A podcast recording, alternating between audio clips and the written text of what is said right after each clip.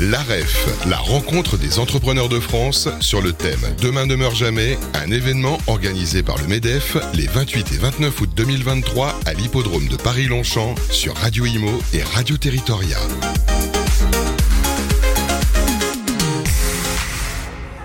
Bonjour, bienvenue à tous. Nous sommes toujours en direct de la REF, la rencontre des entrepreneurs de France, cinquième édition, édition 2023. On y est, bien sûr, pendant ces deux jours avec Radio Imo. On va parler économie, économie justement dans l'immobilier avec un, spécialiste en tout cas de l'économie. Euh, c'est Patrick Artus. Bonjour Patrick. Bonjour. Vous êtes conseiller économique de Natixis. Tout à l'heure, vous avez participé à une table ronde sur la, croissance et sobriété. Comment est-ce qu'on concilie tout ça? On va, en parler dans un instant.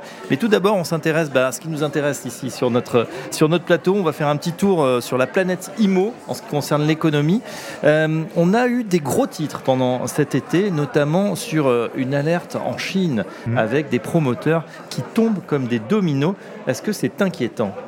Oui, alors c'est inquiétant parce que ça va être durable. Ce n'est pas un problème cyclique. Le problème majeur de la Chine, c'est le vieillissement démographique. On est passé en 10 ans d'une situation où la population en âge de travailler ce qui en Chine veut dire de 20 à 60 ans, vous savez que l'âge de la retraite est 60 ans, euh, augmentait de 2% par an à une situation où cette population en âge de travailler baisse de 1% par an et même un peu plus. Ça veut dire qu'on assiste à un vieillissement accéléré de la population chinoise On a un vieillissement très élevé, très important de la population chinoise. Et euh, vous savez que les, les prévisions euh, consensuelles c'est ben, bon, c'est un horizon assez long pour faire des prévisions, mais c'est de dire qu'il y aura moins de Chinois que d'Américains à peu près entre 2075 et 2080. Hein. Donc il y aura un effondrement de la population euh, en Chine.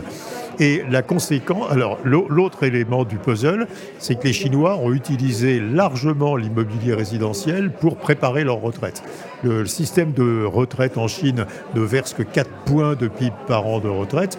À nouveau, en France, c'est 14, hein, pour un, exemple. Donc il y a peu de retraite finalement, et, les Chinois ont constitué avec l'immobilier. Oui, et, la bourse chinoise est très volatile, fait peur, et donc attire pas beaucoup de Chinois. Et l'investissement euh, cible euh, l'investissement essentiel des Chinois pour préparer leur retraite, c'était des, biens immobiliers. Et ils se sont endettés pour acheter des biens immobiliers pour avoir cet immobilier à revendre après leur retraite. Euh, résultat, quand vous avez une économie qui vieillit, vous avez, euh, vous avez plus de vendeurs que d'acheteurs d'immobilier. Hein. Il y a peu d'acheteurs parce que c'est les jeunes et il y a plein de vendeurs parce que c'est les gens qui prennent leur retraite. Et vous avez une baisse structurelle des prix de l'immobilier les statistiques officielles disent que c'est quelques points de baisse par an. Les statistiques officieuses disent que c'est au moins 10% de baisse euh, des prix de l'immobilier par an en Chine. Et c'est une, une, une situation durable qui va appauvrir les Chinois et qui crée, bien entendu, euh, cette, cette, chute des prix de l'immobilier, la chute de l'activité de, construction, crée un gros problème aussi euh, chez les, chez les promoteurs immobiliers. Hein. Euh, ça pourrait avoir un effet justement sur, sur les marchés financiers, sur la bourse, ça pourrait avoir un, effet domino ou pas, Non, je ne crois pas à l'effet domino parce qu'on a regardé par exemple l'exposition des, des, grandes maisons de gestion américaines, des, bah, des BlackRock, etc., à, à l'immobilier chinois, c'est quelques centaines de millions de dollars. Hein. Donc, euh, bah, par, exemple, la, dette immobilière, euh, la dette immobilière en Chine, c'est 30% du PIB. Enfin, c'est une dette considérable. Mm-hmm. Donc, il n'y a qu'une très peu faible fraction de cette dette qui est détenue en dehors de Chine, en fait. C'est un problème. Il n'y aura pas d'effet contagion comme en 2008 euh, Non, euh, et, les interrelations entre les banques chinoises et les banques internationales sont assez faibles. Non, c'est un gros problème pour le secteur financier chinois. On voit déjà apparaître une baisse des marges bénéficiaires des, grandes banques chinoises, par exemple, qui, qui font des pertes sur l'immobilier. Mais, mais c'est, ça va durer, parce que euh, la, Chine, bizarrement, n'a pas prévu les effets du vieillissement démographique. Vieillissement démographique, enfin, la démographie, c'est une variable qui est assez prévisible à 20 ans ou 30 ans euh, d'avance. Hein. et il n'y a à peu près rien qui a été fait pour développer la protection sociale, développer les systèmes de retraite, prévenir les Chinois qu'investir dans l'immobilier, ce n'était pas une bonne idée parce qu'ils seraient tous vendeurs en même temps. Mhm. Et donc, il y a une, une, mauvaise gestion du vieillissement démographique qui est assez impressionnante. Et ça risque de durer, vous dites, Patrick oui. effectivement, en Chine, mais ça, ça va rester en Chine. Alors, si on revient sur, euh, sur notre, notre pays, en France aussi, on a nos difficultés, alors qui sont moins grandes, mm. quoique on, baisse, on parle d'une baisse chez les promoteurs immobiliers dans le neuf de 40%. toutes les fédérations de l'immobilier, les syndicats tirent la sonnette d'alarme. Euh, où est-ce qu'on en est de cette situation Pour toi, comment vous, l'interprétez Là aussi, ce, déficit, bien sûr, il y a les taux qui ont énormément monté. Euh, est-ce que c'est le seul élément ou est-ce qu'on bah, était arrivé finalement à un niveau de prix un peu trop élevé Si vous faisiez une comparaison France-Allemagne, vous faites une comparaison France-Allemagne, par exemple, euh, bah, les taux d'intérêt sont à peu près les mêmes, et même ils sont un peu plus bas sur l'immobilier euh, français qu'en Allemagne. On, doit être autour de 3,50 aujourd'hui, et dans le reste de la zone euro, on est autour de 4 sur les, taux des prix immobiliers. Et surtout, les, niveaux de prix de l'immobilier en France sont beaucoup plus élevés qu'en Allemagne. Et donc, euh, on, a, on, a eu on, a par cette hausse de taux beaucoup de, de, primo-emprunteurs qui peuvent malheureusement plus emprunter.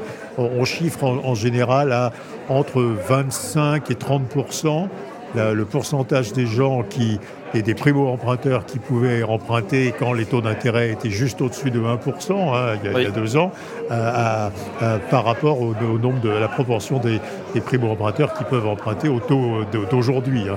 Et donc c'est un marché qui est en chute naturelle de 25 à 30%. Est-ce que ça veut dire qu'on va s'ajuster par les prix?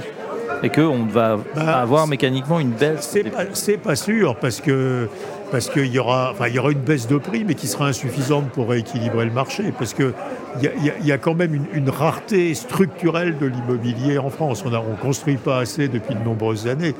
Et donc les, baisses de prix, oui, il y aura une baisse de prix peut-être de 10%, mais, mais elle ne sera pas suffisante pour rééquilibrer le marché. Euh, et donc c'est un, un, effet volume plutôt, hein. c'est un effet de, de, baisse de la construction quoi, et des, mises en chantier. C'est ce qu'on voit bien, et Patrick Martin, juste dans son allocution euh, euh, d'introduction, a bien dit, ben voilà, on voit cette crise qui touche quand même une grande partie du mmh. secteur, puis bizarrement la réponse du gouvernement, pour l'instant elle, n'est pas forcément là. Bah, bah, je crains que euh, Emmanuel Macron euh, n'a pas d'affinité avec l'investissement immobilier. Il a toujours considéré, il l'a dit d'ailleurs euh, dans son premier quinquennat, que l'investissement immobilier, c'était moins, moins favorable pour l'économie que l'investissement dans le capital des entreprises. Donc je ne suis pas sûr que ce gouvernement a un ADN de défense de l'immobilier. Il, avait même dit, euh, voilà, c'est un paradis euh, pour, les, pour les promoteurs d'immobilier, pour l'immobilier en général. Et, et, puis on a l'IFI et on n'a plus d'ISF. Donc, mm. euh, donc, donc je, je crois qu'il n'y aura pas beaucoup de défense du secteur de l'immobilier par des mesures de politique publique. On verra en tout cas, on va suivre ça euh, très attentivement. Euh, tiens, un, petit détour euh, sur le thème hein, que vous avez abordé tout à l'heure, rareté des ressources, comment concilier croissance et sobriété. Alors on ne va pas refaire la plénière hein, qui a duré à peu près 45 minutes, mais c'est vrai que c'est c'est une vraie question aujourd'hui, une vraie question dans le sens où on a pris la mesure de la nécessité d'avoir des ressources, voilà, on en a été privé. Mmh. On a vu sur le gaz russe qu'il fallait quand même euh, voilà, sécuriser cet approvisionnement. Et en même temps, euh, voilà, est-ce qu'on va pouvoir consommer, continuer à consommer? Comment on le fait? Comment vous voyez la, situation, Patrick Artus? Bah Alors, deux réponses. Euh, d'abord, il faut arrêter de soutenir la consommation pour soutenir l'investissement. on a un besoin d'investissement pour la transition énergétique, pour la gestion de l'eau, pour le, le, maintien de la biodiversité, probablement de 5 points de PIB par an. Et donc, les, politiques qu'il faut mener, c'est des politiques qui développent l'épargne et qui permettent le financement euh, à des taux d'intérêt euh, raisonnables de l'investissement. Ce ne sont plus des politiques de soutien de la consommation. Et donc, il y, a toujours cette difficulté. Effectivement, le, les, Français souhaitent que les gouvernements soutiennent la consommation. Mais la réalité économique, c'est que pendant 20 ans, probablement, on aura besoin d'investir considérablement plus parce qu'on va jeter du vieux capital, capital brun, hein, qui utilise déjà le fossile, et on va le remplacer par du capital vert euh, pour 5 points de PIB par an. Alors je précise parce que les 5 points de PIB, ça parle à l'économiste que vous êtes. Euh, PIB de la France, 3 000 milliards, ça fait 100 à 150 milliards par an ça, 5, points de PIB, ça fait 150 milliards d'euros par an. Euh, et, il va c'est des investissements en plus. Voilà. Hein, alors pas que énergétique, hein, énergétique pour, pour l'eau, etc. Et, donc, euh, et donc, il faut vraiment faire un effort d'investissement, comme on l'a fait après la Seconde Guerre mondiale, hein, euh, entre, entre, 1945 et, 1900, la fin des années 50.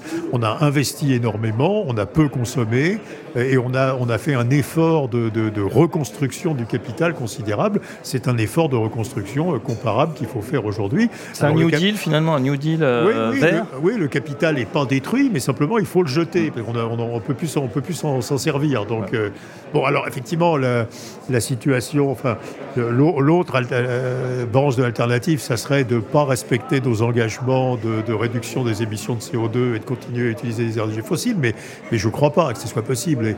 Et, les Français, et les Européens, et les Américains, et tout le monde voient les, les, les conséquences, les, conséquences mm. du, du, réchauffement climatique. Donc je crois qu'on respectera les engagements internationaux et que donc on va avoir, si on ne veut pas rationner l'énergie, on va avoir un besoin d'investissement considérable. Donc la priorité, c'est de réaliser ces investissements. Alors ces investissements, ils se font comment? Parce qu'on a bien vu euh, le MEDEF, euh, patron du MEDEF, Patrick Martin, a dit, nous, on est déjà, on contribue déjà beaucoup. Est-ce qu'on doit encore supporter des nouvelles taxes pour financer tout ça? En fait, d'où va, va venir tout cet argent? Bah, Alors, si vous avez. Alors, euh, si si je, prends la zone euro, parce que le capital circule dans la zone euro, la zone euro a un léger excédent extérieur.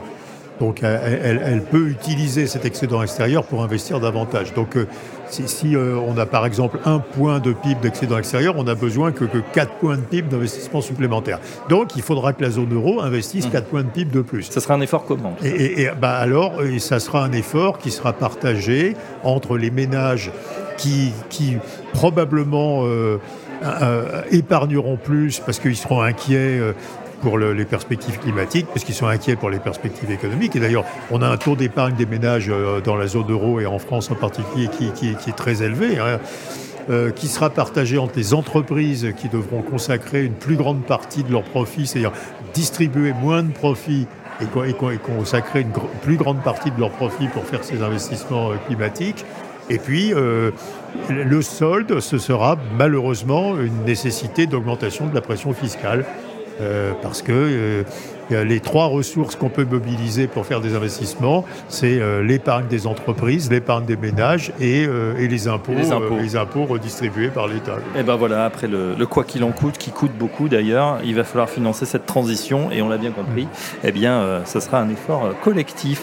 Merci en tout cas pour cet éclairage, Patrick Arthur. Je rappelle que vous êtes conseiller économique de Natixis. À très bientôt sur Radio Imo sur notre antenne. Merci beaucoup. L'AREF, la rencontre des entrepreneurs de France sur le thème Demain ne meurt jamais, un événement organisé par le MEDEF les 28 et 29 août 2023 à l'hippodrome de Paris-Longchamp sur Radio Imo et Radio Territoria.